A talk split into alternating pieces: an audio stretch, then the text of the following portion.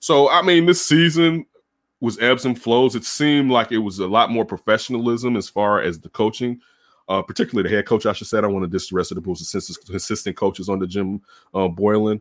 Um, it, it, it, listen, you know what? It wasn't this bull season.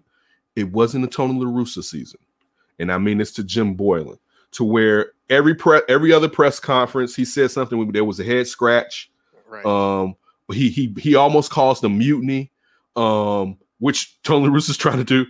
Um, like it what like Harry likes those guys, huh? Right? Can you can you cause a mutiny? Right?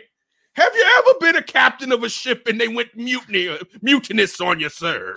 Have you been stranded on any islands of late? Because I'm really looking for a type of guy that's been mutinized. In the middle of the night, did you have to throw off the bed warmer because your crew were coming in to strangle you to death? All right, You have to use the little uh, panel on the bottom of the floor with the rug covering it, the mutiny right. hole.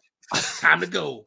Um, like th- that that has been them getting a professional coach has just made the the the day to day interactions, especially press wise, uh, um, uh, uh, better. All right, you know what I'm saying? It's so more, great to listen yeah, to it, more palatable, I guess, is the word that I'm looking for. Even though Billy Donovan hasn't didn't do what we expected him to do, it's his first season. Uh, with, in a COVID shortened year. I was about to say in a COVID shortened year, and they and with the, what, didn't play for how many like, months? Right after now, March. This, great point. This was a team that didn't make it to the bubble. You know what I'm saying? So um, again, uh, it was a it was a step forward, but it wasn't enough of a step.